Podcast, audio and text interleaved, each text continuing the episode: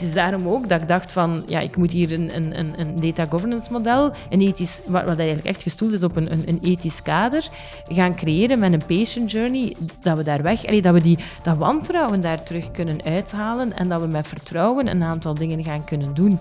Uh, maar daar zijn we nog niet helemaal, maar hopelijk stapje per stapje.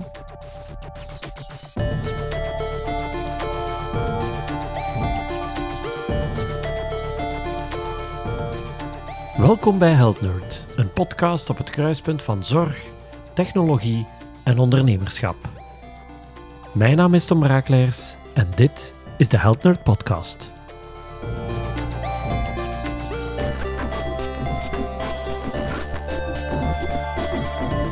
Deze keer heb ik een risico genomen. Wat als je de microfoon geeft aan een advocaat die nog gepleit heeft voor de rechtbank en die gekend staat om graag en met veel kennis en kunde te praten?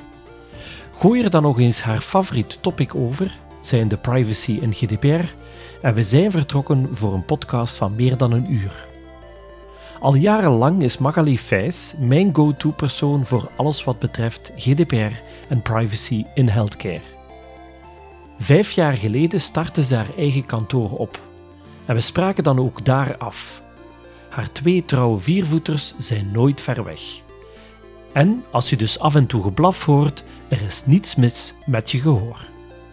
We hebben het over het ontstaan van GDPR, over het opstarten van een eigen kantoor, over data in gezondheidszorg en hoe we het wantrouwen dat er nu leeft kunnen proberen counteren. Meer dan voer genoeg voor een lange babbel. Mijn eerste vraag is stevast: wie ben jij? Geniet van deze aflevering van Health Nerd, die met Magali Fijs.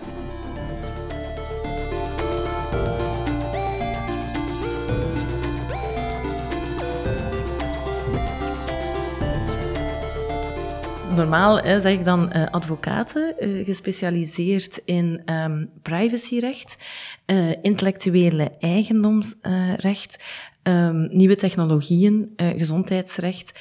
Um, en ook uh, data security. We zijn met A Contrario het enigste kantoor in België die dus ook een data security team heeft. En hetgeen ons eigenlijk redelijk uniek maakt. Uh, maar dus daarnaast ook uh, founder van A Contrario, not just another law firm. En dat, dat dragen we wel hoog in het vaandel, omdat ik um, na jaren zelf in de advocatuur te werken, Um, en ook uh, te hebben gehoord dat ik als vrouw um, geen partner ging kunnen worden in mijn vorige kantoor. Dan gezegd van oké, dan doe ik het zelf. En uh, dan gaan we het doen op onze manier en anders doen. En ja, daar, daar staan we voor. En we weten ook dat dat ook hetgeen is wat dat, uh, cliënten voor naar ons komen, die pragmatische, creatieve aanpak, maar toch met kennis van zaken en authenticiteit. Je zei van, ik kon als vrouw geen partner worden, eh, zonder namen te noemen van de law firm. Je bent tenslotte advocaat. Privacy-advocaat, dat mag niet, ja. Maar was dat voor jou dan als vrouw en als advocaat eigenlijk nog een verrassing in deze tijd? Want het klinkt een beetje raar. Ja, uh, was het een verrassing? Ja, omdat ik dacht, um, als ik wel hard genoeg werk en toon dat ik cliënten heb, voldoende, allez, dat mijn cijfer er ligt, om uh, uh, te kunnen verantwoorden waarom dat ik partner uh, zou kunnen worden, um, dan, dan zal men dat wel toelaten. En ik, ik had er geen probleem mee om harder te moeten werken. Ik denk, um, en dat is niet uit een of andere vorm van, ja, ik wil hier eens tonen wat ik gedaan heb. Ik, ik heb ook altijd gedacht van, ik doe het gewoon en moet ik daarvoor twee keer harder werken, dan zal ik het wel doen. En, en, en ik zal wel op het moment dat ik het gedaan heb, tonen van, kijk, hier sta ik nu. En ik, dus dat dat proces daarvoor moeilijker verliep, dat had ik erbij genomen. En, en dat, dat, dat had mij niet verbaasd. Dat had ik gaanderweg wel, wel meegemaakt. Ik heb een vriendin die mij zei van... Um, wij vrouwen moeten eigenlijk bewijzen dat we ons plaats aan de tafel verdienen, terwijl mannen zouden al moeten bewijzen dat ze niet aan de tafel zouden mogen zitten. En dat, is, en, en dat was wel zo. Maar ik dacht, oké, weet je, eenmaal dat ik, dat ik het bewezen heb, dan ga ik er ook zitten. En dan kan je ook eh, impact gaan, gaan, gaan creëren en gaan maken. Maar dan inderdaad te horen van, ja, als ik vroeg van, kijk, wat is mijn, mijn traject naar partner worden? Wat zijn de dingen dat ik ga moeten doen? Dat men gewoon vlak af zei van, oei, oei, oei, ga eens terug met je voetjes op de grond gaan staan. En uh, als vrouw, ja, gaat dat hier niet, uh, niet, uh, allez, gaat dat hier niet zo rap gebeuren? Um, ja, daar ben ik inderdaad wel uh, even van, uh, van mijn melk geweest. Uh, ik denk dat ik een weekend heel weinig gezegd heb. En je kent mij, dus dat is zeer bijzonder. Dat moet een heel bijzonder weekend inderdaad geweest De mensen rondom mij waren content, maar nee, nee. ja, mensen die u kennen zullen inderdaad die ook zeggen, Marleen, niet praten. Een heel weekend? Wauw. Ja, dat ja, is ja. uniek. Ja. Van waar jouw focus in, in advocatuur op dat uh, data privacy, gezondheidsrechten? Is, is dat een traject waar je per ongeluk in gerold bent? Of is dat een zeer bewuste keuze geweest? Um, dat, dat is eigenlijk um, gegroeid. Dus het is niet dat er een, een, een plan was van we gaan nu in, uh, in gezondheidsrecht en in uh, privacy gegevensbescherming. Want eerlijk waar, als ik begon, was dat absoluut nog niet hè, een, een, departement, bijvoorbeeld in kantoren, dat op zich stond. Dus ik had wel resoluut dan op een bepaald moment gekozen van, kijk, ik ga uh, intellectueel eigendomsrecht gaan doen. En daar eigenlijk begonnen als de typische merkenadvocaat, octrooi, wat iedereen patenten noemt. Um, wel een stukje al vaak uh, in contact met farmaceutische uh, sector uh, en dergelijke, omdat daar natuurlijk wel zeer interessante zaken in, in, in waren. Um, dan, um, dus dat heb ik wel altijd gehad. En dus ook de interesse om op een bepaald moment een postgraduaat biomedische er gaan bij te doen aan de Universiteit Gent. Echt ook uit mijn comfortzone. Want dat vind ik ook altijd zeer interessant om wat uit je comfortzone te, uh, comfortzone te gaan. Um, nu, ik had natuurlijk zelf... Het gezondheidsrecht komt van een persoonlijke keuze. Ik had eigenlijk arts willen worden. En een uh, ingangsexamen met 23,9 op het 40, waar dat je 24 moest halen, heeft daar dus letterlijk een stokje voor gestoken. Um, en dan gezegd van, oké, ik ga advocatuur uh, doen. En dan natuurlijk, die link met dat gezondheidsrecht is, is blijven fascineren. Nu, um, ook door de evolutie in het octrooirecht zag ik van, ja, als ik partner wil worden eh, binnen zoveel jaar, ja, dat octrooirecht is aan, aan het draaien. Uh, dat is ook wat aan het shiften met waar dat die zaken, en met het uh, eenheidsoctrooi in Europa, waar dat die zaken gaan plaatsvinden. Dat was ook niet duidelijk, maar België kwam daar niet echt naar voren, omdat we al de uh, Europese instellingen hier al waren. Dus ja, ik dacht, oei, dat, dat gaat een moeilijke markt uh, worden. En bovendien kreeg je dan al die nieuwe technologieën, die toch echt een opmars kenden. En dat was heel raar, maar in die advocatenkantoren werd dat echt zo opgesplitst. Deed je eigendomsrecht met merken rond schoenen, mascara's, uh, PET-scans en dergelijke, CT-scans. Dat was dat, het IP-departement. Maar als je IT deed, dan hadden ze een IT-departement. En ik dacht, ja, maar als ik zo eens begin na te denken, de digitalisering, met alles wat er op ons afkomt, dat lijkt mij nu zeer artificieel om dat gescheiden te houden. En uh, dus vandaar ben ik erop overgestapt naar, ik wil beiden kunnen doen. En dus werkte ik ook al voor twee departementen, wat eigenlijk ongezien was. Um, en dan ja, een shift gemaakt naar een ander kantoor, die ook heel hard met start-ups bezig was. Enerzijds vanuit het feit dat ik dacht van ja, daar zit, dat is wel interessant ook, hè, die nieuwe technologieën, die innovatie. Ik wil daar eigenlijk dichterbij staan. En aan de andere kant ook het feit dat je vaak in de grotere kantoren dan hè, werkte voor bedrijven die al ja, meestal iets meemaakten. En dat we heel hard in dat litigeverhaal zaten, hè, dus die in die procedures. En dat ik wel heel hard het gevoel had, ja, ik loop altijd achter de feiten. Had ik dat contract nu even een keer kunnen schrijven, dan had ik dat en dat kunnen voorzien en dan hadden we hier niet gestaan. En, en vanuit die mindset van, ja, maar in plaats van negatieve energie en, en geld te gaan geven aan procedures, is het niet beter ook om, om mee eigenlijk de strategieën mee te gaan uittekenen voor, voor bedrijven? En dus daar was natuurlijk ja, dat start-up verhaal, of het feit dat je met start-ups uh, gaat werken, scale-ups, was wel zeer uh, bijzonder. En daar komt natuurlijk ja, heel het verhaal van, oké, nieuwe technologieën, IP, maar kwam door die investeerders al snel is ook naar voren van, ja, maar screen ze ook eens hè, op heel het privacy, gegevensbescherming. En dan met de GDPR die ja, dan begon op te komen, was dat natuurlijk uh, wel uh, een, ook een zeer uh, interessant gegeven. Nu, ik, ik voelde ja, die, allee, die een trend. Ik voelde wel dat, daar, allee, dat privacy belangrijker werd. Want ik weet nog, de eerste keer dat ik het gewoon geopperd had aan een investeerder, dat hij zei van, nou, daar gaan we nu toch geen geld aan hangen. Dus dat werd heel rap van tafel geveegd.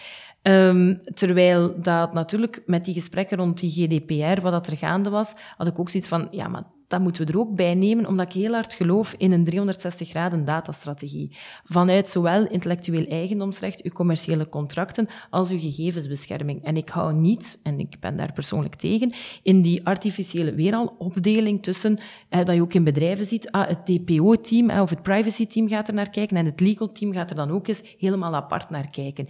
Vaak kunnen wij juist dingen gaan creëren of verwezenlijken door de contracten, de basiscontracten ook aan te passen of de IP-strategie aan te passen. Want uiteindelijk, ah, resultaten van een algoritme, ja, een algoritme creëer je of ontwikkel je op grond van data. Dus dat hangt wel aan elkaar. En dus in die ja, optiek heb ik dan gezegd, van, ik wil ook dat privacy-luik er gaan bij doen. En dan, uh, maar ik geloof heel hard dat je je stil, ik vind dat ik een stil doe, dat je je stil moet leren van mensen die weten hoe dat de stil in elkaar zit. En enkel maar uzelf wat onderwijzen, dat, dat gaat, maar je gaat daar maar zo ver mee komen. En dan ben ik verhuisd naar een kantoor die op dat moment ook uh, de zaak had tegen de Facebook, hè, voor de toenmalige privacycommissie, uh, avant GDPR, dus voor de GDPR. Uh, en daaraan aan, aan meegewerkt en natuurlijk daar ja, de knepen van het vak geleerd. Um, en, en dus dan zitten we in ongeveer tegen dan 2016, 2017. En dan kreeg je heel dat verhaal van hè, GDPR is coming. Maar weer, um, en ik, heb dan beginnen beseffen dat, wij, allee, dat ik dan in mijn manier van denken en in de manier dat we daar als kantoor nu vandaag tegen staan, dat wij ook wel redelijk revolutionair zijn en weigeren mee te gaan hè, met, die, met die stroom van ah, GDPR is coming. En dat was, dat was altijd negatieve berichtgeving. Je moet dat doen, want je moet boetes vermijden. Ten eerste had ik al snel door dat de autoriteiten niet gingen klaar zijn vanaf dag één dat die wet in voege ging gaan, 25 mei 2018. Het, blijft een dag dat ik nooit ga vergeten.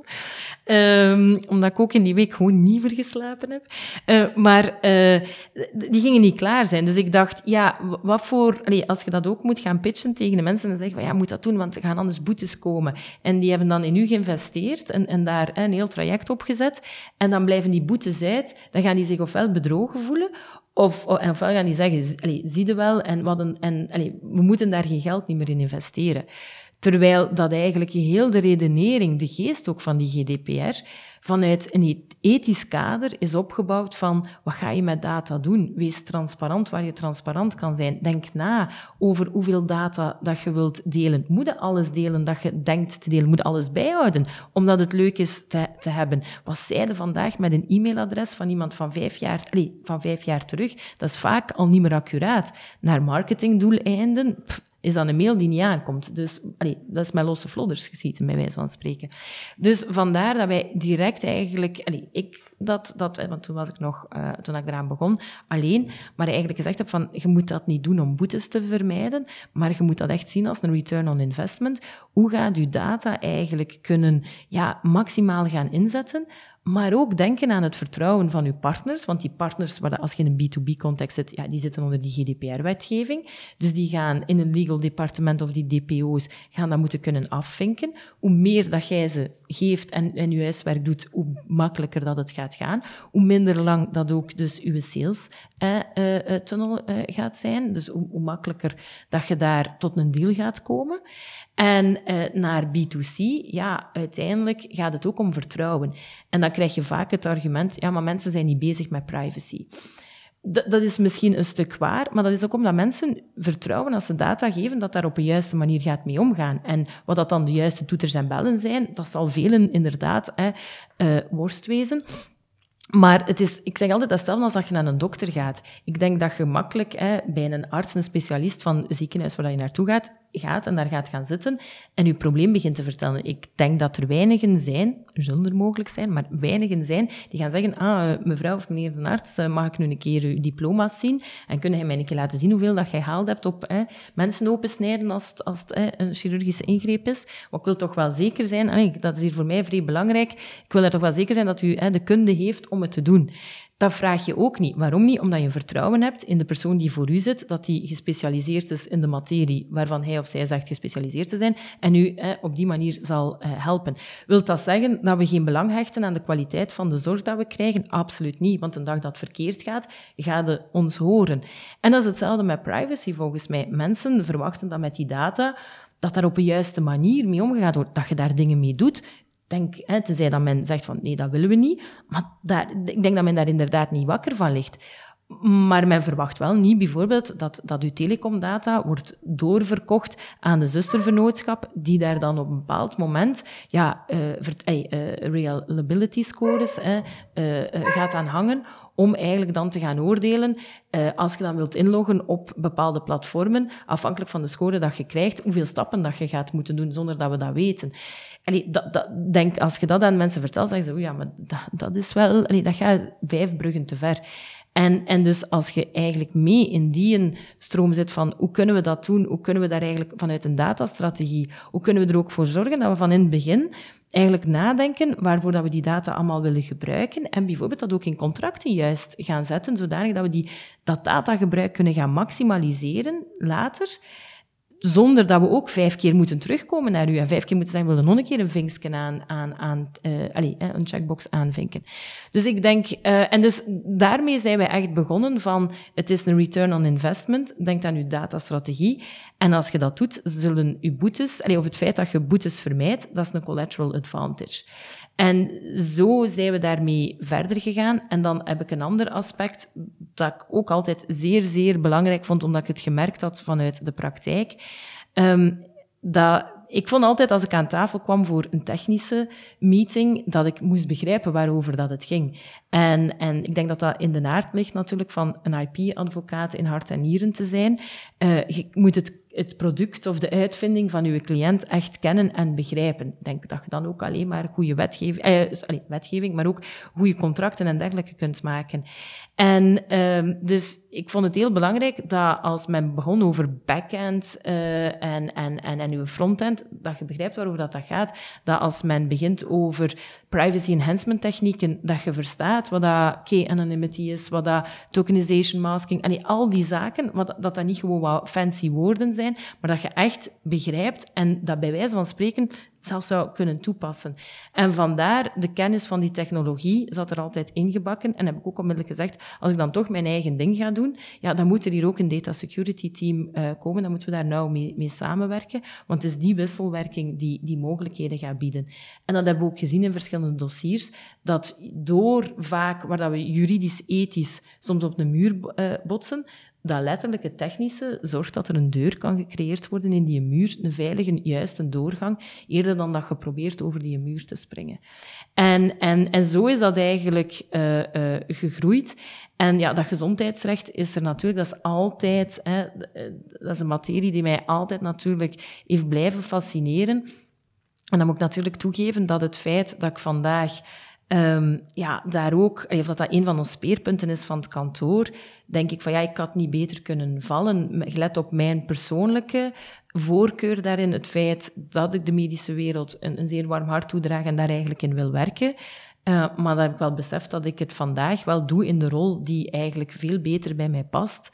Maar ik denk, een chirurg die gedurende een operatie van 12 uur alles aan elkaar praat, dat is voor heel dat team ook niet fijn. Dus vandaar. Uh, vijf jaar geleden heb je dan je eigen kantoor gestart. Ja. Was dat voor jou een vanzelfsprekendheid om dat dan in een eigen kantoor te doen? Of was het ook een piste om te zeggen, we gaan een aparte business unit vormen in het kantoor waar dat je toen zat? Uh, ik heb dat eerst geprobeerd en, en dat willen uh, doen, um, maar ook weer, dat was uh, met heel veel beloven en, en weinig geven. Um, ook uh, verhalen tussen dan kantoren. En je hebt dan een, een, allez, een kantoor. Ik, maar ik ben daar naïef in, hè. Maar ik, ik hou wel een stuk van naïviteit. Uh, ik denk dan altijd van ja, oké, het is toch niet omdat we verschillende vestigingen hebben, we zitten onder één noemer, we gaan er allemaal samen voor. Maar vergeet dat in die kantoren, dat is echt elk op zijn eigen. En soms de Brusselse vestiging tegen de Antwerpse vestiging. En, en dat begon zo'n verhaal te worden, waar dat er dan in Brussel ook een advocaat zat die GDPR ging doen en privacy. En ja, opeens, en er was mij beloofd dat ik dus ja, het of ging worden, dus, dus dat departement ging leiden.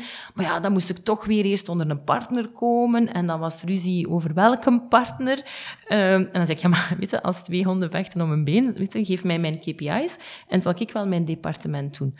En dat was ook van, ja, maar allee, wat stelde jij je voor? Dat was, dat was iedere keer als ik zoiets zei, um, dan, dan was dat van, hey, kom eens met je voeten op de grond, weet je al wat jij hier zegt? Terwijl, denk ik, dat als... als mm, allee, dat is heel vaak mijn gevoel geweest. Um, en en allee, het is niet dat ik daar wil op prat gaan, want ik heb daar toen nooit iets van gezegd. Ik heb gewoon gezegd van ik ga het, ik het verdragen. Ik ga wel bewijzen op een bepaald moment dat het niet juist is wat men hier zegt. Maar ik had eigenlijk het gevoel van, had ik een man geweest, ik had dat gezegd, had men gezegd, ah, doe het, goed bezig, kom, wat, we geven u uw departement. En um, ja, ik werd dan zelfs verweten. Ik, had dan, ik was daar rond geweest in, in, dat kantoor. Ik was mij gaan voorstellen. En ook omdat ik zei van ja, ik zie interacties bijvoorbeeld met, met uh, de tax uh, department, dus het fiscale departement, omdat daar een grote overlap is met, met intellectuele eigendomsrechten en dergelijke. Ik kijk nu naar wat de, Van Petegem allemaal gedaan heeft. Dus hoe belangrijk dat dat was. En ik was mij dus gaan voorstellen, want ja, ik had een titel gekregen, Head of IP, IT en Data Protection. Dus ik was mij dus ook zo gaan voorstellen. Ik, was, ja, ik ga hier de, de Head of IP, IT en Data Protection uh, worden. En dus ja, ik vind dat zeer interessant dat we zouden kunnen samenwerken. Ik wil mij komen voorstellen. En dat is dus gepercipieerd geweest als wat een prima donna is dat, die hier komt rond en met die een titel. En, en, en ik mocht die titel ook intern niet gebruiken. Dat was een externe titel voor op LinkedIn te zetten, maar intern mocht ik die niet gebruiken. En dan dacht ik van... En ik weet nog, ik, ik was daar denk ik twee maanden. En ik had zo terug zo een, een, een gevoel van zo'n bedrukt gevoel dat ik in, intern en dat ik dacht van, wat heb ik gedaan? Ik, ik ben eigenlijk gewoon van de regen hè, in de dropjes van het kantoor die zei als vrouw ga je geen partner worden. Als in dat andere kantoor gezegd van, ja jawel, kijk, we gaan nu eerst het maken van en dan... Maar dat was veel beloven en, en, en dus weinig geven. En dan dacht ik van, maar dit is, dit is al zoveel keer herhaald, hè, die interne strijd tussen die departementen, waar dat volgens mij cliënten dan uiteindelijk onder lijden. Want men doet dan liever iets zelf in uw eigen departement om het te kunnen billen, dan eigenlijk waar dat de kennis zit, het, het, het dossier te gaan doen. En dan dacht ik van, maar nee, dat is hier eigenlijk weer uh, het, hetzelfde liedje. En dan had ik uh, ja, het voordeel natuurlijk dat ik al mijn eigen... Uh, werkte voor mijn eigen cliënten. En ik had dan, en ik zeg dat met veel allee, trots en plezier, want het was uh, Jelle van de Velde dan, nu van Leadlife, maar toen nog uh, Connected Loop en Emma Held. Die zei van, maar allee, jij bent zo'n gedreven madame en, en hij had visie. En, en was, want ik had dat dan verteld van, oei, ik zie dat hij waarschijnlijk zei van, je ziet er wat bedrukt uit. Ik zei, ja, maar het is, het is weer dat verhaal. En dat hij zei, maar die doe ik hier uw eigen ding. En natuurlijk in het begin denkte van, ja, maar wacht, mijn eigen kantoor, allee, oprichten of op mijzelf beginnen. Uh, maar dan zegt iedereen van, ja, je hebt al te veel, te veel werk, dus allee, doe dat, dat gaat nul risico zijn. En als het mislukt, zal u iemand wel terug oppikken of je kunt. Hè. En dat is ook het voordeel, dat interim legal management was meer en meer opgekomen, dus je kunt dan desnoods altijd daarop terugvallen. Um, maar natuurlijk ben ik wel zo dat ik zei van, kijk, als ik het doe in mijn hoofd, dan, dan gaan we het wel goed doen. En dan is het wel met de bedoeling een kantoor op te richten, een team uit te bouwen en wel uh, uh, de norm te willen worden in, in wat dat wij doen, boutique law firm, omdat kwaliteit, ja, wij het hoogst in het vaandel uh, dragen, samen met dat pragmatisch oplossingsgericht zijn. En, en daar, ja, daar dan voor gegaan. Um, ja, pas op, dat is wel bloed, zweet en, en, en tranen geweest. Um, als ik, als ik het ook zou mogen herdoen, natuurlijk, ja, dan had de constellatie anders geweest. Ik, zou niet meer aanraden, of mezelf niet meer aanraden, om de dingen gewoon helemaal alleen te doen. Ik denk dat ik daar, um, dat is veel. Want in het begin valt alles op u. en dus dat zou ik, dat heb ik altijd graag anders gezien. Um, en ik heb dan in het begin ook opgezocht naar andere partners om erbij te komen, om dat gemis eigenlijk op te vullen. Maar dan heel rap beseft van, ja, dat is weer vanuit een negatief idee. Weet je, we zijn ook wie dat we zijn. Uh, Ehm, ook door dan business coaching, dat moet ik echt wel zeggen. Uh, ik ben serieus gecoacht geweest en ik ben de coaches die ik had en die ik vandaag heb, daar enorm dankbaar in. Uh, omdat die natuurlijk wel ook een ander perspectief geven en ook wel dat, dat, dat ja, vertrouwen van oké, je bent echt wel goed bezig, doe gewoon voort. En, en het feit van oké, je kunt ook niet goed zijn in alles. Um, uh, ik, ik, ben eerder bijvoorbeeld de, de persoon die creatief de, de zaken zal uitdenken. Ja, als, als ik facturatie en dergelijke moet doen, dat is een marteling. Maar dat is geen probleem, weet dat ook. Zorg dan gewoon dat je daarop inspeelt en dat je daar mensen voor hebt en dat je dat dan delegeert. En uh, in plaats van in het begin kreeg ik heel hard te horen van ja, maar daar zit je niet goed en daar zit je niet goed. En dat ik dacht van ja, maar kijk eens naar al de rest dat we hier wel aan het doen zijn. Um, en, en dat dan ook omgedraaid. En, en in die eerste vijf jaar ja, dat verder proberen uittekenen met een team. Um, ik heb denk ik ook, en ik vind, eh, allee, je moet niet te beroerd zijn om dat te zeggen, ik heb daar in, in, naar mijn vorig team of, of, of, vorige teamleden waarschijnlijk fouten gemaakt. Uh, waar ik merk dat we vandaag een visie ook hebben naar HR-beleid. Um, maar ja, dat krijg je niet van, van de een op de andere dag. Uh, maar, maar ja, ik ben blij waar, dat we, waar dat we staan vandaag.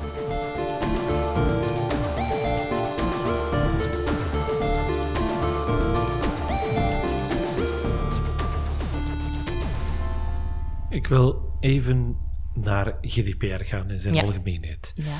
Uh, misschien 15 stappen terug. Ja. Wat was eigenlijk de aanleiding om, om GDPR als Europees model als eerste in de wereld rond privacy op die manier te poneren? Wel, natuurlijk, eh, als eerste in, in de wereld, dat, dat, is wel een feit om, om daar zo'n grote wetgeving, allesomvattende wetgeving, of toch grotendeels allesomvattende wetgeving van uit te tekenen. Maar ik, ik zeg dat vaak, dat is, dat is wel een misvatting, dat, dat GDPR opeens iets nieuws was dat, dat zich de kop heeft eh, opgestoken. In, in, ja, men is daar in 2012 aan begonnen, eh, 2012 tot en met 2016 of zo. Wij komen eigenlijk van ja, ook een, een, een verdrag, het Europees Verdrag van eh, de Rechten van de Mens, waar dat, dat principe in, in artikel 8 ervan ingebeiteld zit. Waar we eigenlijk ook bij de oprichting van de Europese gemeenschap in de jaren 50, dat een van de principes was waarop dat de Europese gemeenschap ook gestoeld was, dat de privacy ook belangrijk uh, was.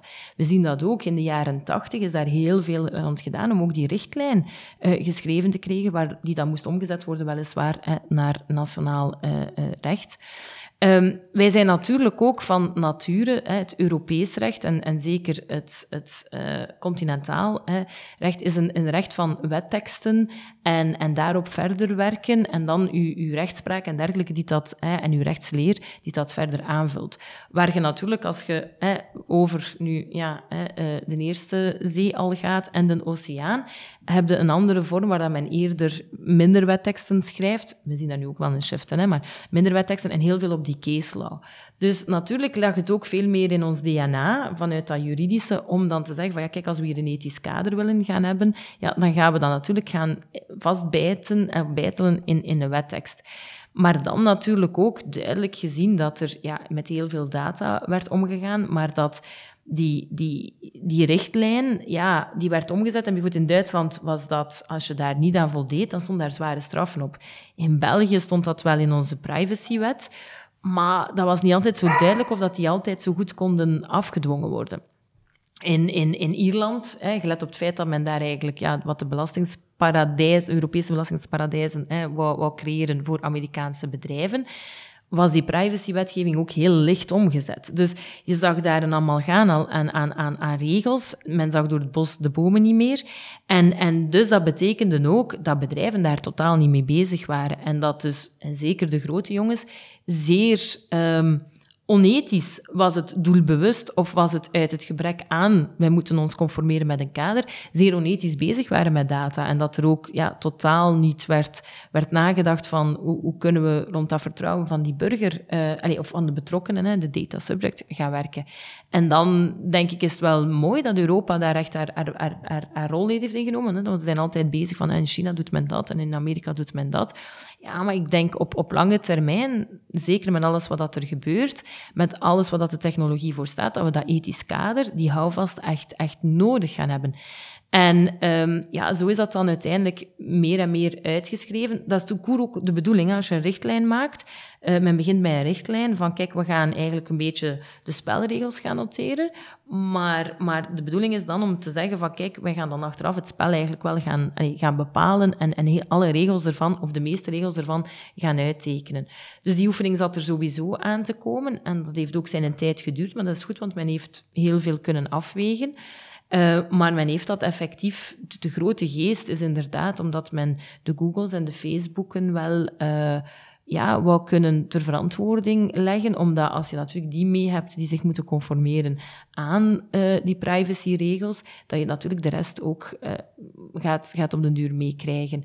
Um, en ja, dat, dus dat is vandaar gekomen. En ik, ik, ik vind altijd bij dat, dat, dat, dat, dat, dat zeer goed is. En dat, ik, ik weet dat er veel gaan zeggen, dat die GDPR, dat is innovatieremmend. Um, maar daar ben ik allee, het fundamenteel mee oneens. Uh, die GDPR heeft... Uh, want ja, dan krijg je aan de andere kant mensen die zeggen, maar de GDPR is niet duidelijk, want ja, ik lees daar bijvoorbeeld niet de technische vereisten in die ik moet, moet toepassen. Dus wanneer ben je GDPR-compliant? Wanneer ben je in orde met die wetgeving?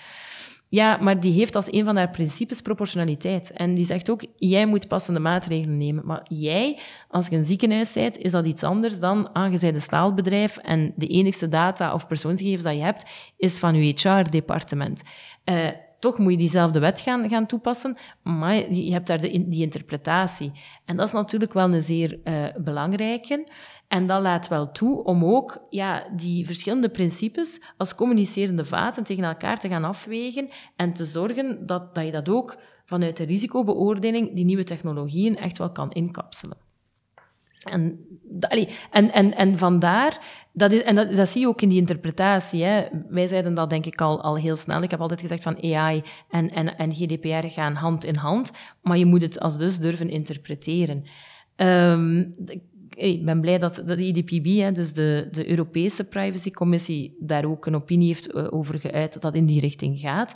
Maar het toont voor mij echt aan dat het een, een, een, een tool is, een instrument is, een kader is, dat um, wel voldoende robuust is niet op alle aspecten. Hè, want er zijn tussen de, allez, de privacycommissies bijvoorbeeld die, de, en de uitvoerlegging en, en, en de afdwingbaarheid van dan beslissingen, dat is iets dat zeker nog moet aangepakt worden. Maar in haar principes, in haar manier en van hoe dat je met data kan omgaan en hoe dat je dat als ethisch kader op die nieuwe technologieën moet leggen, als een stuk daarvan, vind ik dat, eh, staat, die, staat dat kader er wel. En dat vind ik zeer goed. En, en, maar je moet durven ook creatief te zijn om dat kader te gaan toepassen en niet gewoon daar met, met oogkleppen naar te gaan kijken en te zeggen, de GDPR zegt, dat mag niet, dat mag niet. Want ik lees dan in de GDPR. De meeste burgers hebben kennis gemaakt met GDPR in de aanloop van 25 mei 2018 en de truckload van e-mails die we plots allemaal kregen. Als je nu niet reageert, dan moeten we je unsubscriben. Is dat dan een slechte interpretatie geweest? Ik vind van wel. ik heb ook altijd gezegd dat dat um, als dusdanig niet, niet, niet, niet nodig was. Ik, pas op, ik sta niet alleen. Uh, uh, we zijn met een aantal uh, privacy professionals die dat gezegd hebben.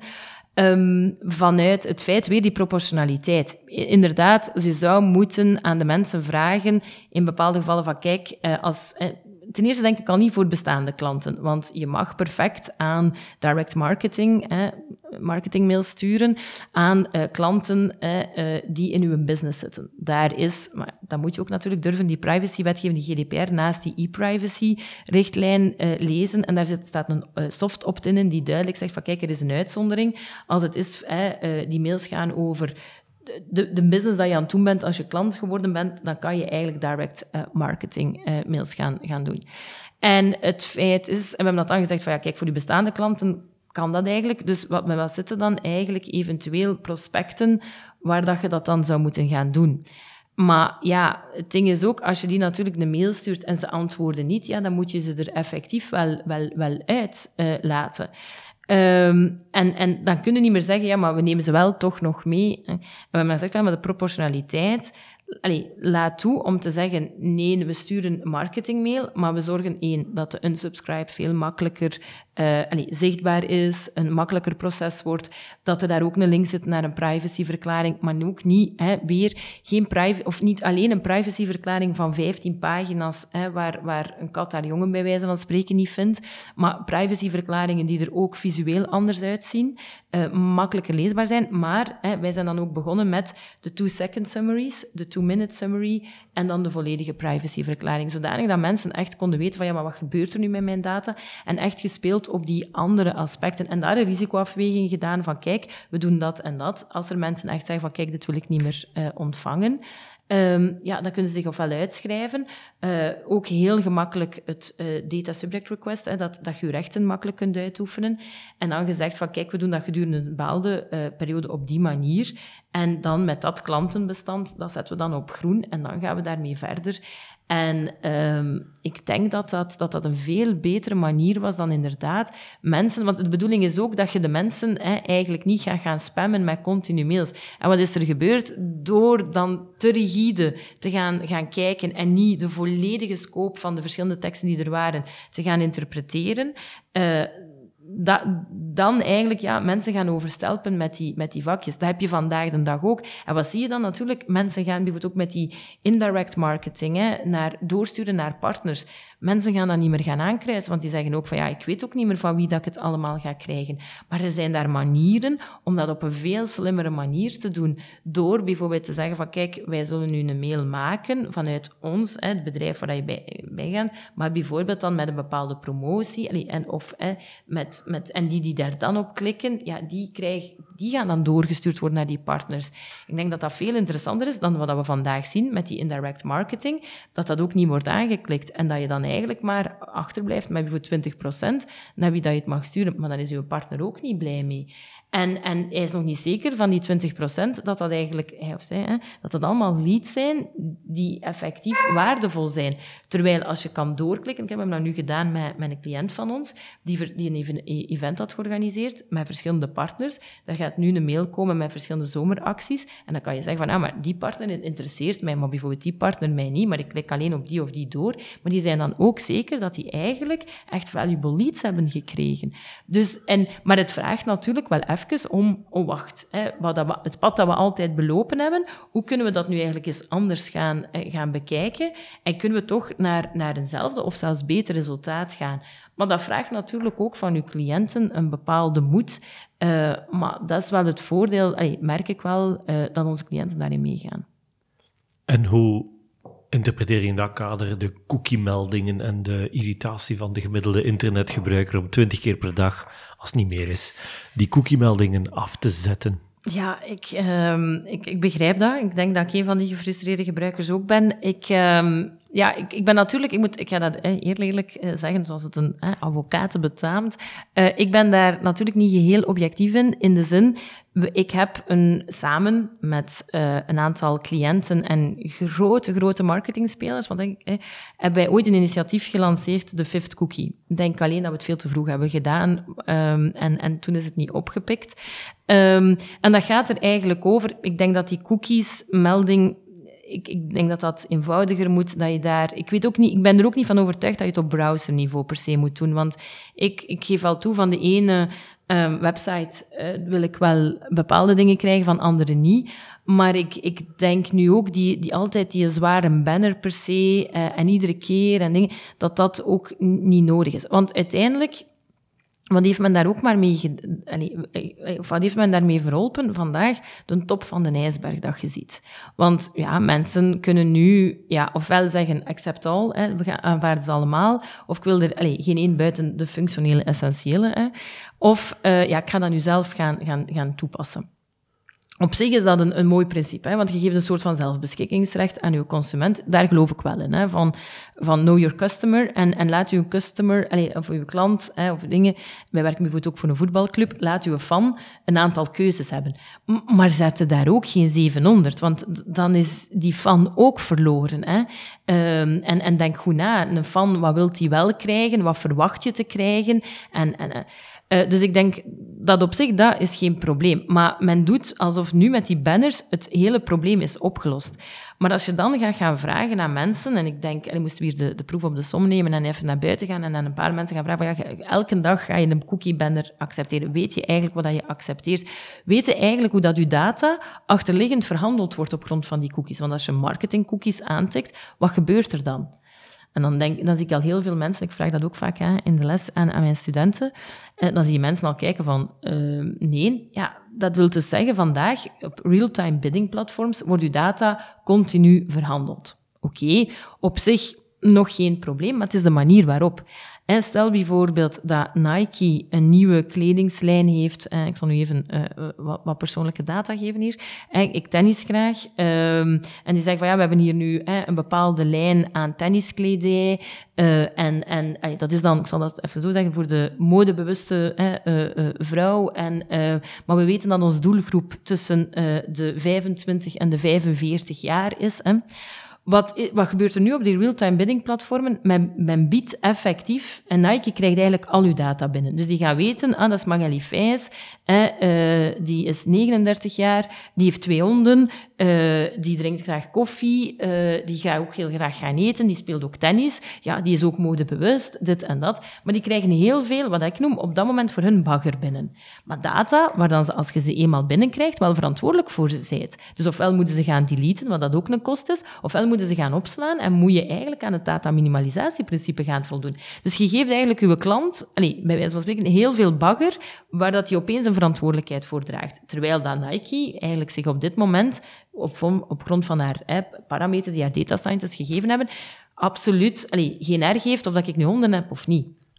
En dus dan hebben we gezegd van ja, maar we zouden beter, en dat is de fifth cookie, kunnen werken met eigenlijk een trusted third party en uh, Nike bijvoorbeeld laten bieden op een microsegment. Een microsegment die precies genoeg is om daar inderdaad de belangen en de precieze voorkeuren van die groep, of van de mensen in die, in die groep te hebben maar die groot genoeg is zodanig dat je niet kunt herleiden van dat Nike niet, als ze biedt op dat microsegment, eigenlijk niet weet, zit daar nu Magali in, of zit bijvoorbeeld Vio of Emma, mijn andere uh, medewerkers, al dan niet uh, daarin. En dat is het mooie, Nike biedt op waarde, hè, want ze krijgt effectief, ze biedt op een microsegment of een cohort, dat is vrouwen tussen die leeftijd, hè, spelen tennis en modebewust. Oké, dat wordt dan omgezet en die... Krijgen dan, hè, die vrouwen in dat microsegment, krijgen dan die advertentie. Het voordeel is, en dan eenmaal als we zeggen van dat interesseert ons, klikken we daarop en dan zitten we bij Nike en dan heeft Nike ons vast. Ze krijgt waarde voor haar geld en we zijn veel privacyvriendelijker geweest. En bovendien heeft Nike eigenlijk veel minder aansprakelijkheid bezorgd, want je hebt gezorgd dat de data dat ze krijgt of gaat krijgen, dat dat echt rechtmatig uh, is. En dat ze dus effectief vanaf dan met die data weer, en binnen natuurlijk haar privacybeleid, weer meer gaat doen. Terwijl anders zit ze daar met data dat ze eigenlijk niet had mogen hebben, maar die ze toch maar binnengekregen, geduwd heeft. En, en, en je ziet dus dat, dat heel met de cookies, dat, dat probleem dat voor mij de ijsberg is waar dat een Titanic op aan het varen is, dat men dat totaal niet aanpakt, dat niet ziet en dat men daar gewoon dat topje heeft aangepakt. En dan ook weer om te moeten compenseren, omdat men technisch, weer eens, hè, weer, had, men dat technisch aangepakt met trusted third parties en dergelijke, want uiteindelijk het real-time bidding gegeven, dat doe je niet van tafel. Hè. We zeggen, dat kan doorgaan, maar met technische, een andere architectuur, een, een, technische partner daarin te zetten, uh, software die kan pseudonymiseren en cohorten kan maken en dergelijke. Maar door daar eigenlijk ja, technisch naar te gaan kijken, ga je het eigenlijk al veel privacyveiliger maken. En gaat dus de nood ook om te zeggen van, wij moeten echt wel zorgen dat we dat hier allemaal, consent en dergelijke, ja, dat gaat veel minder allez, rigoureus moeten bekeken, allez, of, of te strikt moeten bekeken worden, omdat je net technisch een muur hebt, allez, een deur in die muur hebt gecreëerd. Wat ik niet zeg dat je consent volledig moet wegvallen, want dat laat natuurlijk de wetgeving eh, niet toe. Maar, maar, maar, maar denk ik ook dat men veel veiliger en dat men het dus ook in een veel breder gegeven gaat aanpakken.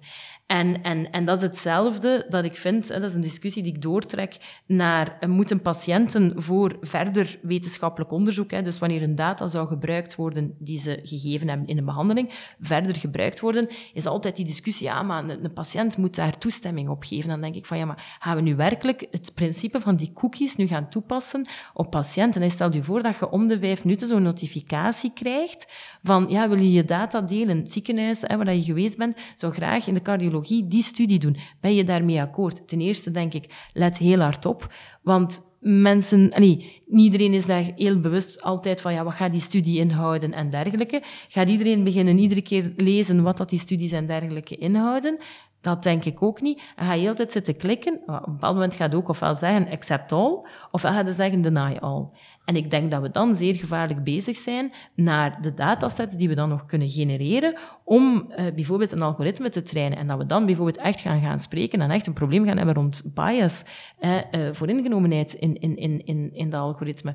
Dus ik ben daar absoluut geen voorstander van, omdat het voor mij weer al is een transparantieprobleem en een probleem rond hoe ga je op een juiste manier om met, met data en dus wat gaan we technisch moeten implementeren, weer probeert te omzeilen door te zeggen, ah, als onze patiënt zijn consent heeft, of haar consent, hè, toestemming heeft gegeven, ja, dan, dan, dan is een trein vertrokken. Maar dat kan ook niet in de GDPR, want het moet altijd specifiek zijn. Dus dat betekent dat je iedere keer dus de mensen checkboxen gaat geven. En dan krijg je natuurlijk, en ik versta dat, ik heb denk ik ooit Peter Hinsen het, het horen zeggen, ja, GDPR, dat is gewoon eh, eh, boxen, eh, checkbox aanvinken en, en daar draait GDPR op. En dan denk ik, oh, dat is zo jammer, want dat is zo een klein aspect van de GDPR dat ook inderdaad veel te vaak verkeerd wordt toegepast. En het is jammer dat mensen denken dat GDPR en gegevensbescherming en privacy enkel maar daarom draait. En ik denk juist in tegendeel.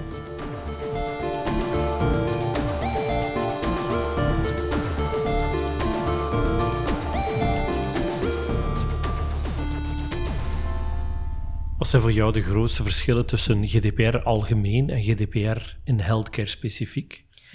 Wel ja, dat je natuurlijk um, um, veel uh, allee, voorzichtiger moet zijn, dat je je regels uh, veel beter moet, allee, veel beter, strenger moet gaan, gaan toepassen. Je hebt ook ineens twee rechtsgronden waar dat je moet aan voldoen, terwijl bij gewone persoonsgegevens heb je de ene rechtsgrond en je bent vertrokken.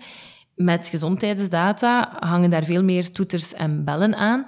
En waar zit vooral ook de moeilijkheid, is dat je dat vaak, GDPR is algemene wetgeving. Dat zegt het ook, General Data Protection Regulation. Dus je moet dat gaan interpreteren in lijn met de meer specifieke wetgeving. En dat zie je dat eigenlijk... Uh, en daar ligt de moeilijkheid, want die wetgeving zit redelijk versnipperd. En uh, uh, ja, dat uh, gebeurt dan allee, vaak niet. Of, allee, of het is de moeilijkheid om dan te gaan zoeken waar dat die wetgeving allemaal zit. En dus moet je eigenlijk ook al een kennis hebben van het gezondheidsrecht om dat te gaan combineren met de GDPR toegepast in gezondheidszorg. Een van de zaken waar dat er in GDPR soms over gesproken wordt, is de right to be forgotten. Je mhm. kan aan een organisatie vragen. Dat is niet zo evident als dat over patiëntendata gaat. Heb je al cases zien passeren waar een patiënt vraagt aan een ziekenhuis, ik wil dat al mijn data gewist wordt, en dat ziekenhuis zegt, ja, dat kan niet. Um, ja, we hebben er zo... Natuurlijk, die right to be forgotten, die moet eerst... Allez, in, in, in zijn geheel, denk ik, heel hard gekaderd worden. Het, het right to be forgotten is vind ik wel een slechte copy-paste geweest van The Right to be Forgotten dat we hebben, bijvoorbeeld ook op Google. Hè. Dat komt een van de belang, of bekendste zaken, is daar een aannemer die failliet was verklaard wegens fraude. Uh, die uh, dan uh, een nieuw bedrijf had opgericht. En als mensen hem, hem opzochten, kregen ze nog al die artikels op de eerste pagina in Google. Want als je weet, als je op de tweede staat, dat is de slechtste plaats om, om op te belanden. Dus um, zagen altijd nog die artikels van, die is failliet verklaard met fraude. En dat waren... en dus had hij gezegd, van, ja, ik moet toch op, na een bepaalde tijd het recht hebben om vergeten... Dat die artikels niet meer op Google... Dat die ooit in de krant hebben gestaan tot daar aan toe, maar dat die terug worden blijvend eeuwig eeuwig hernomen worden op Google. Dat is niet eerlijk. Hè. Dus, uh, en daarvan is dat gekomen. We zien dat bijvoorbeeld ook in de gezondheidszorg. Uh, de minister heeft daar, Van den Broeken heeft daar zwaar ook al voor geijverd. bijvoorbeeld vrouwen met borstkanker, dat dat na een tijd moet vergeten worden, om, of dat dat niet meer kan weer meegenomen worden in uw beoordeling bij uw verzekeringsdossier om een bepaalde hospitaalverzekering of dergelijke te krijgen. Dus dat is dat right to be forgotten. Men heeft dan gezegd, ja, maar we gaan dat copy-pasten en we gaan dat ook in die GDPR als een van de rechten in, in, invullen. Nu, ten eerste kan je dat maar uitoefenen als dat gedaan is op grond van gerechtvaardigd belang of op grond van, van een toestemming. Of op grond van een contract, zolang dat het natuurlijk niet ingaat tegen uw contract. Want hè, en ik kan, het beste voorbeeld dat ik kan geven is een telefoon dat ik ooit gehad, heb, uh, waar ik dacht van, als ze mij de vraag stellen, dat ik even geaarzeld heb om te antwoorden. Maar was uh, een, een, een, uh, een die, die belden en zei van ja, we hebben hier privacy professionals over de vloer gehad. En die zeggen, ja, er is a right to be forgotten, wij moeten dat nu gaan. Uh, dus als mensen bellen, en ook al zijn er blijkbaar nog openstaande bedragen op die creditcard, en die zeggen, wij willen vergeten worden, dan moet je dat gaan uh, uitoefenen. En je snapt waarom ik even geaarzeld heb, want ik dacht, oh, dat is eigenlijk nog een interessante. Misschien moet ik nu eerst, eerst gaan winkelen. Dan eerst dan mijn, mijn, zeggen, ja, dat is waar, dan rechten uitoefenen. Zeggen van, kijk, ik ben, uh, uh, maar vergeet, ik ben gisteren gaan winkelen, vergeet dat een keer. En vergeet een keer dat ik 5000 euro heb uitgegeven. denk, oh, dat, moet, dat, moet, dat moet een best een uitgavendag dan geweest zijn. Uh, maar dat is natuurlijk niet zo. Want ja, je kan natuurlijk niet... Hey, het, dat is de GDPR, is algemene uh, regelgeving. Die staat dus redelijk van onder. En die mag er niet tot rechtsmisbruik gaan, gaan leiden. Dus het kan niet zijn als je een contract hebt op grond waarvan dat je inderdaad de uitgaven gedaan op een creditcard moet, moet terugbetalen, dat je dan daar recht op, om, om vergeten te worden kan uitoefenen. Je kan dat wel gaan doen, eenmaal dat. En dat, dat, dat die schulden terugbetaalt en dan zegt van kijk, ja, ik wil, ik zeg nu maar iets, geen Mastercard meer en vergeet mij. Dan op een bepaald punt, nu men zal ook moeten kijken, is dat mogelijk boekhoudkundig? Want die bedrijven zijn vaak ook hè, uh, aan, aan wettelijke verplichtingen uh, verbonden. En men, ja, je kunt ook, weer al eens, je kunt niet tegen de fiscus gaan zeggen, ja, kijk, ik heb dat verzoek gehad. Of ja, ik mocht dat maar hè, zo kort mogelijk bijhouden, dus ik heb na twee jaar al mijn boeken verbrand. Dag en bedankt. Ik denk dat de fiscus niet kan zeggen, dat is, een origineel excuus, maar dat, dat, dat gaat hier niet pakken. En dus in het gezondheidsrecht krijg je eigenlijk eh, wat hetzelfde. Hè? Um, hetzelfde dat je ook hebt in HR. Er zijn daar wettelijke verplichtingen om data bij te houden. Uw uh, elektronisch gezondheidsdossier, maar uw gezondheidsdossier, ja, dat, dat, moet, dat moet volledig zijn. Dus je kan daar niet zomaar gaan bepalen wat dat je daarvan wilt wissen of niet. Dus er zijn, en de meeste van die zaken van ja, ik wil nu dat je een keer wist wat, wat ik hier allemaal gedaan heb. Of ja, het zou ook maar te gemakkelijk zijn. Wist een keer dat ik gisteren een zware operatie heb gehad. Want ja, ik vind dat nu toch niet zo goed ogend in mijn dossier. Ja, dat zou natuurlijk niet gaan. Want wat heb je dan? En dat is wat men ook vaak vergeet. Dan zou je in, in, in strijd komen met een heel ander belangrijk basisbeginsel van de GDPR, de accuraatheid. De accuraatheid die zegt, ja, die, dat moet wel juist allemaal zijn. Um, dus, dus vandaar kan, kan dat ook uh, niet. En, en vaak lijkt men dat te vergeten en lijkt men uh, die rechten ook als een absoluut recht te gaan zien. En ja, ik heb daar, ik, ik sta daar, absoluut, uh, of ik ben daar absoluut tegen, ik zal het zo zeggen. Um, je hebt bepaalde privacyactivisten die vinden dat de GDPR en privacy een, een absoluut recht zou moeten zijn.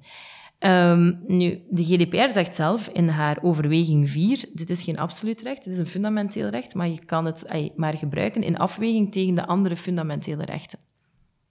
En um, ik vind dat normaal. En, en, en, want dat gaat ook toelaten dat uw ethisch kader mee kan met de maatschappij en het veranderende ethische kader. Ik denk wat dat in de jaren 50 als ethisch werd beschouwd, in gezondheidsrecht of, of in andere rechtstakken of allee, in, in de wereld, vandaag daarom niet als, als ethisch nog wordt gezien.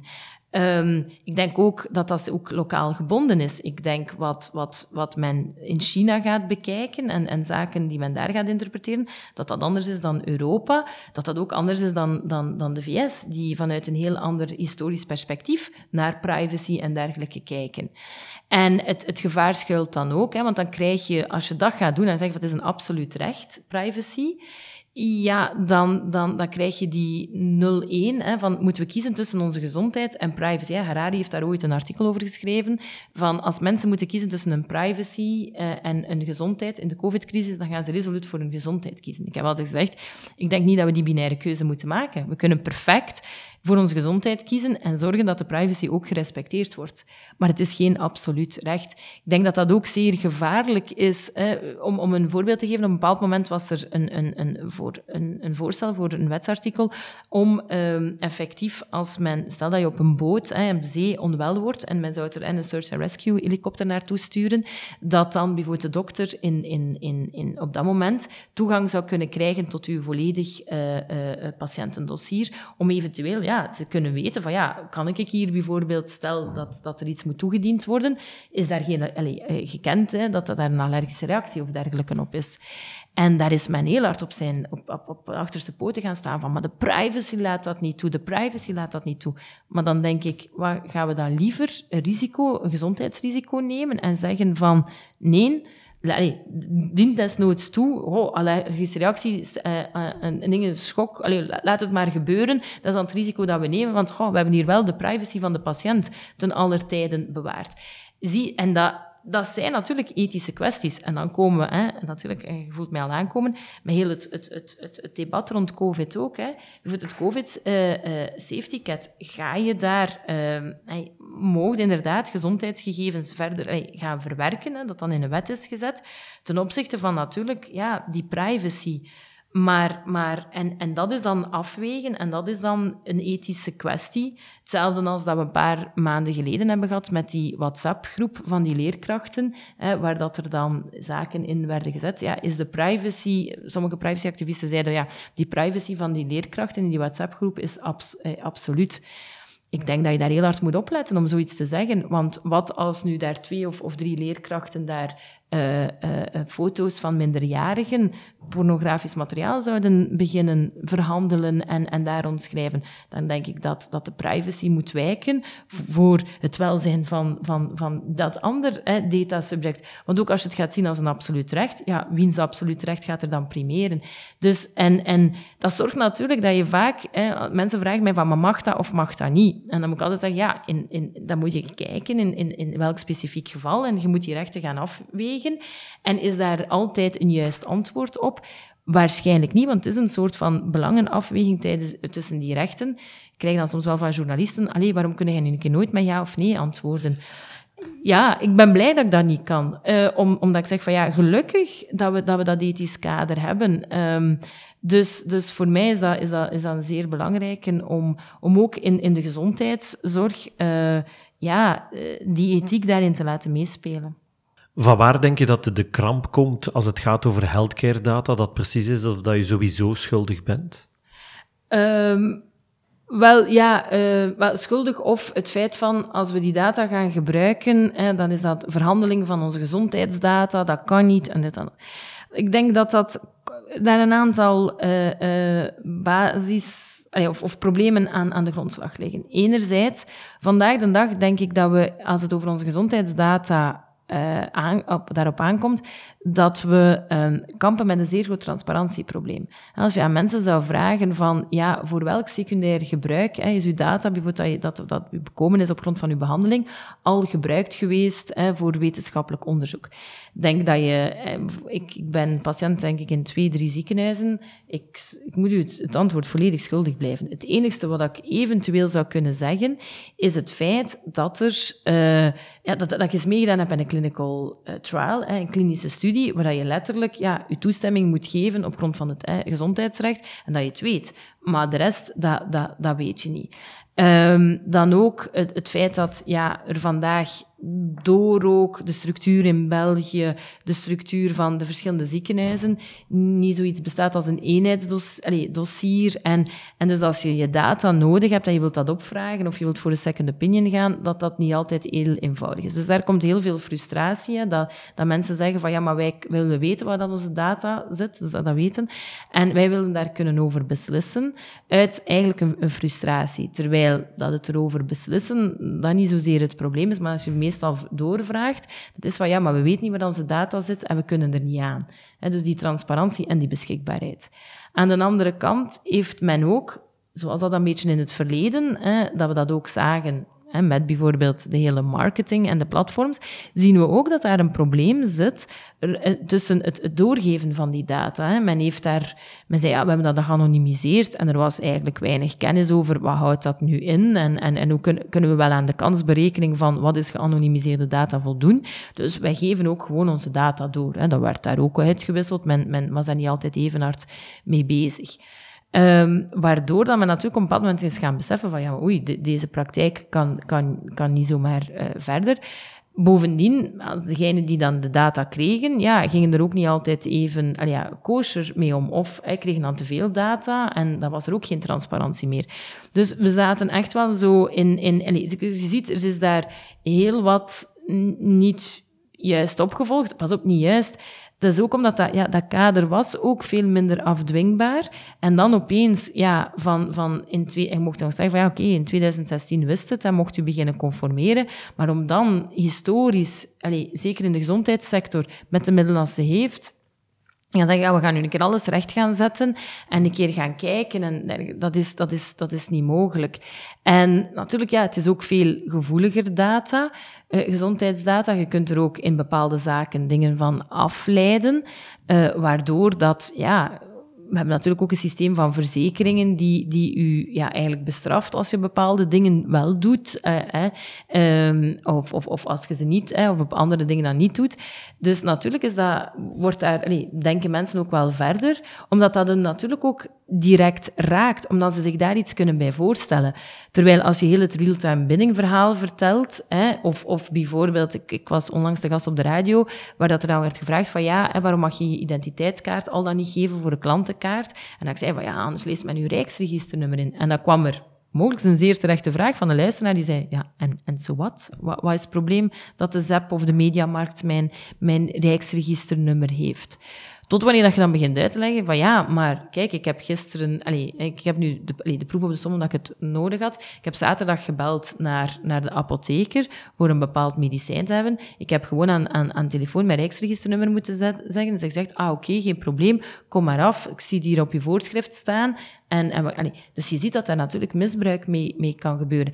En dan heb je natuurlijk ook met die gezondheidsgegevens, dat daar veel meer kan uitgehaald worden, dat mensen zich daar wel direct iets bij kunnen voorstellen, terwijl heel het marketingverhaal, of dat Nike nu weet dat je twee honden hebt of niet, whatever. Maar natuurlijk, je gezondheidsgegevens, waar dat dan een verzekeringsnemer iets kan uithalen, waar dat dan ook bepaalde zaken zouden kunnen uit afgeleid worden. Ja, wij hebben dat hier bijvoorbeeld niet, maar denk aan, aan nu in de States. Uh, het, het feit dat, dat je daar als vrouw moet opletten om bijvoorbeeld uh, applicaties te installeren die hè, uw, menstruaties gaan, gaan, gaan bijhouden. Want abortus hè, mag in bepaalde... En men heeft Roe versus Wade terug van tafel gegooid, wat betekent dat het terug, eigenlijk terug de staten zijn die erover oordelen of dat abortus mag of niet. En waarbij dat je weet dat er staten zijn in, in Amerika die abortus dus strafrechtelijk veroordelen. Maar ja, aan de hand van zo'n app kan je dus effectief ja, wel het een en het ander gaan afleiden. En, en is, is dat dus gevaarlijk om, zelfs als je, bij zijn verhalen van als je op doorreis bent en je zou het worden aangehouden en men zou dat kunnen opvragen, want ja, daar kan veel meer, omdat privacy daar geen fundamenteel recht is, maar een privilege, ja, geeft dat een heel andere uh, structuur. Dus het is ook logisch, we moeten ook voorzichtiger zijn met, met onze gezondheidsdata. Ik denk, je moet daar beducht zijn dat je dat ook niet zomaar altijd uh, op het internet en dergelijke gooit.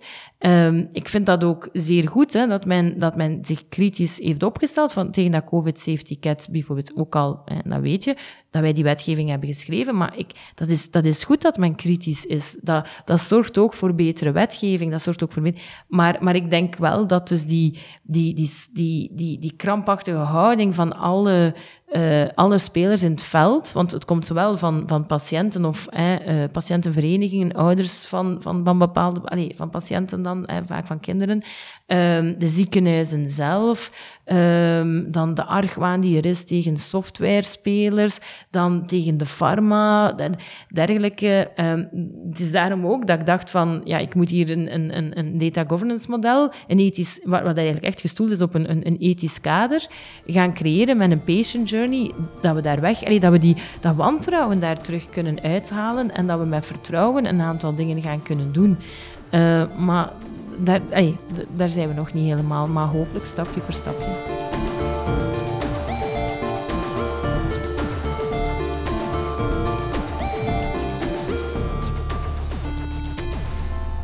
Je hebt ooit gezegd van als je achter mij staat aan de kassa en ze vragen om mijn identiteitskaart voor klantenpunt, pak een andere rij. Dat is want je gaat er even staan.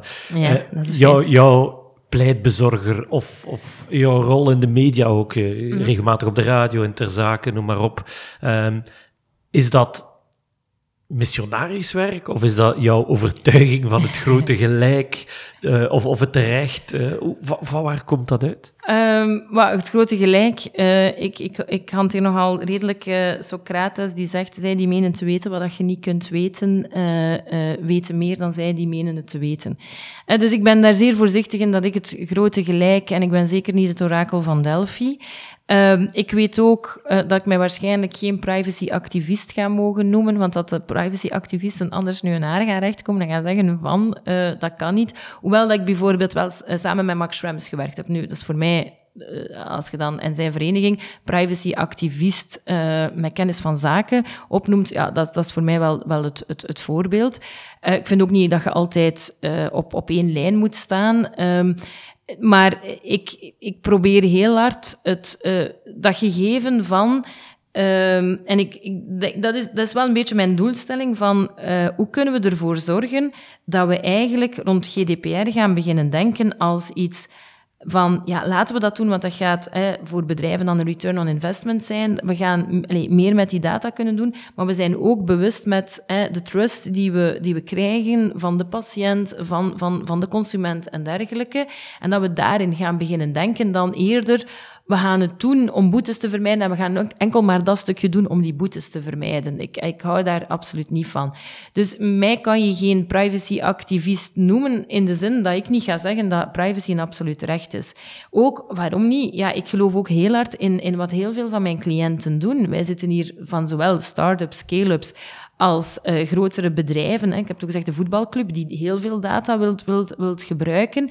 Tuurlijk voor marketingdoeleinden van haar fans, van haar spelers, zoveel mogelijk in, in, info vanuit die data, om beter te kunnen begeleiden. Ja, beter begeleiden zal natuurlijk u zijn, uw voetballers beter kunnen inzetten en, en, en ze nog beter resultaat, of beter resultaat eh, doen boeken, afhankelijk van over welk seizoen dat we het hebben. Hè. En... ehm, en ook ja, voor, de- voor, voor, voor de wetgever eh, we zijn we dat ook beginnen eh, schrijven, heel wat wetgeving. Ook vanuit het feit dat daar wel de missie is van het, het, het werk stopt niet bij gewoon een wet schrijven en uw juridische grond gaan bepalen. Maar denk daar ook na hoe dat we verder, eh, eh, ja, ook conceptueel, wat, wat, wat heeft ook, wat heeft eh, de, de markt nodig? Wat hebben die bedrijven nodig? Wat hebben nu burgers nodig? Hoe kunnen we daarop inspelen? Er is inderdaad een probleem rond die gezondheidsdata. Ah, dan is er Atumi gekomen, die met gezondheid, onder andere hè, met kluizen gaat komen. Eh uw datavault, eh, eh, hoe gaan we daar mee om? En, en ik denk, dus de hele solid-technologie, voor zij die er bekend mee zijn. En ik denk, dat is natuurlijk mijn missie om te zeggen van laten we zowel dat innoverend hè, en die innovatie zeker niet teniet gaan. Integendeel, laten we dat op omarmen.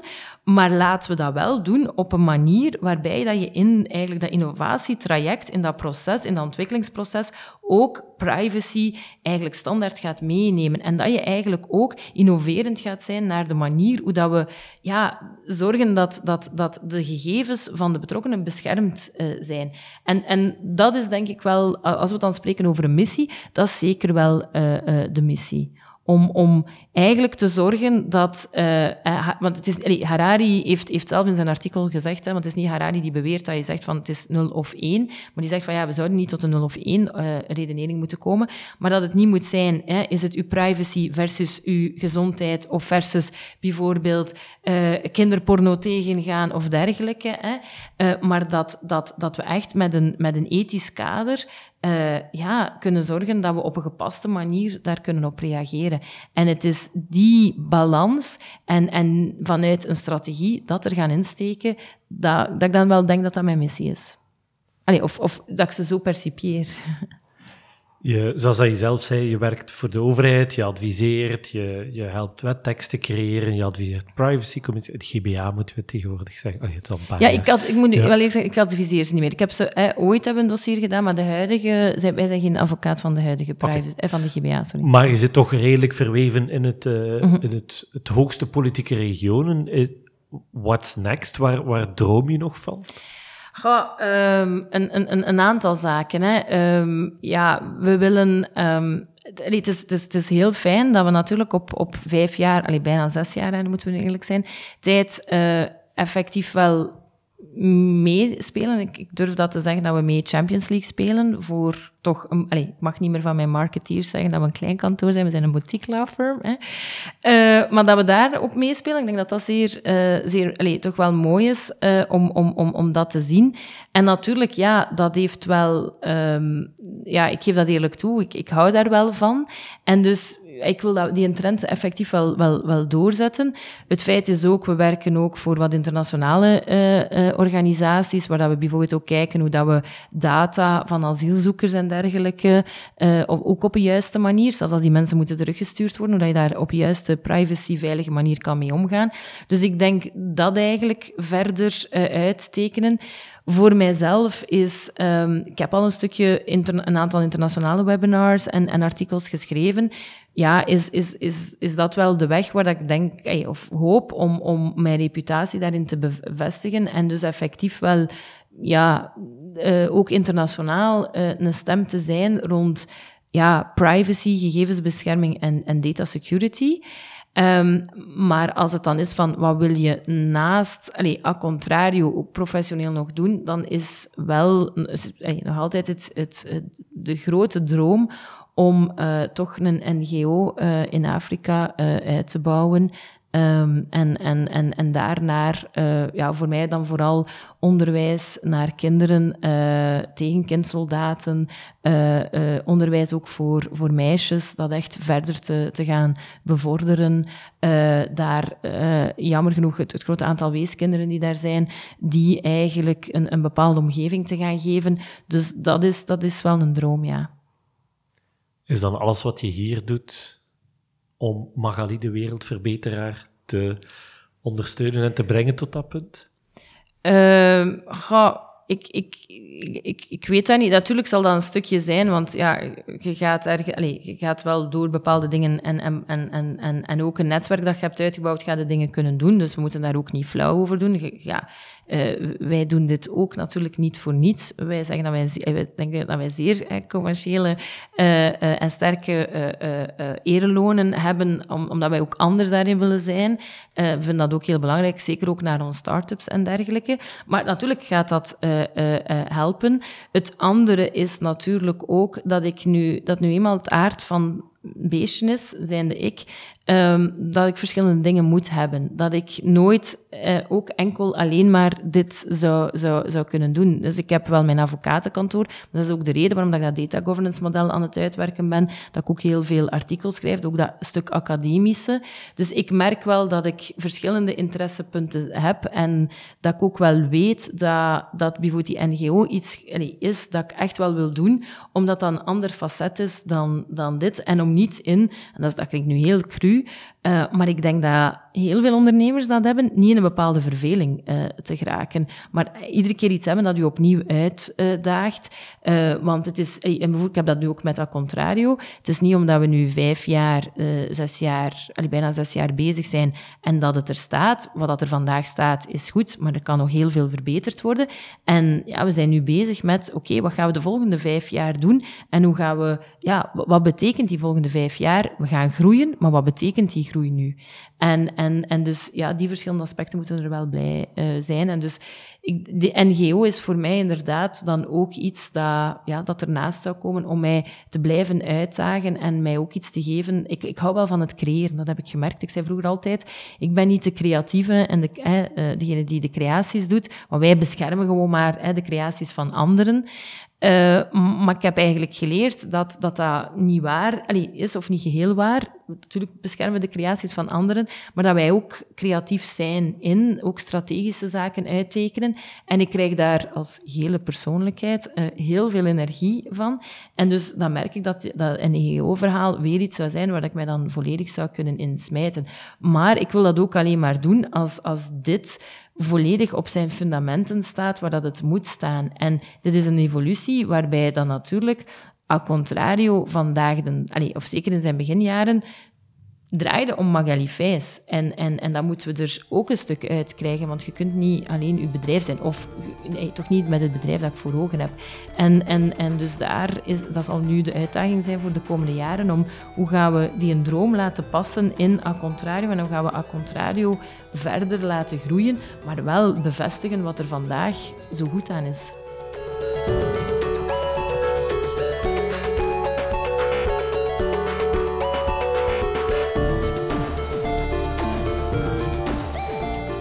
Hiermee sluiten we deze aflevering van Held Nerd af.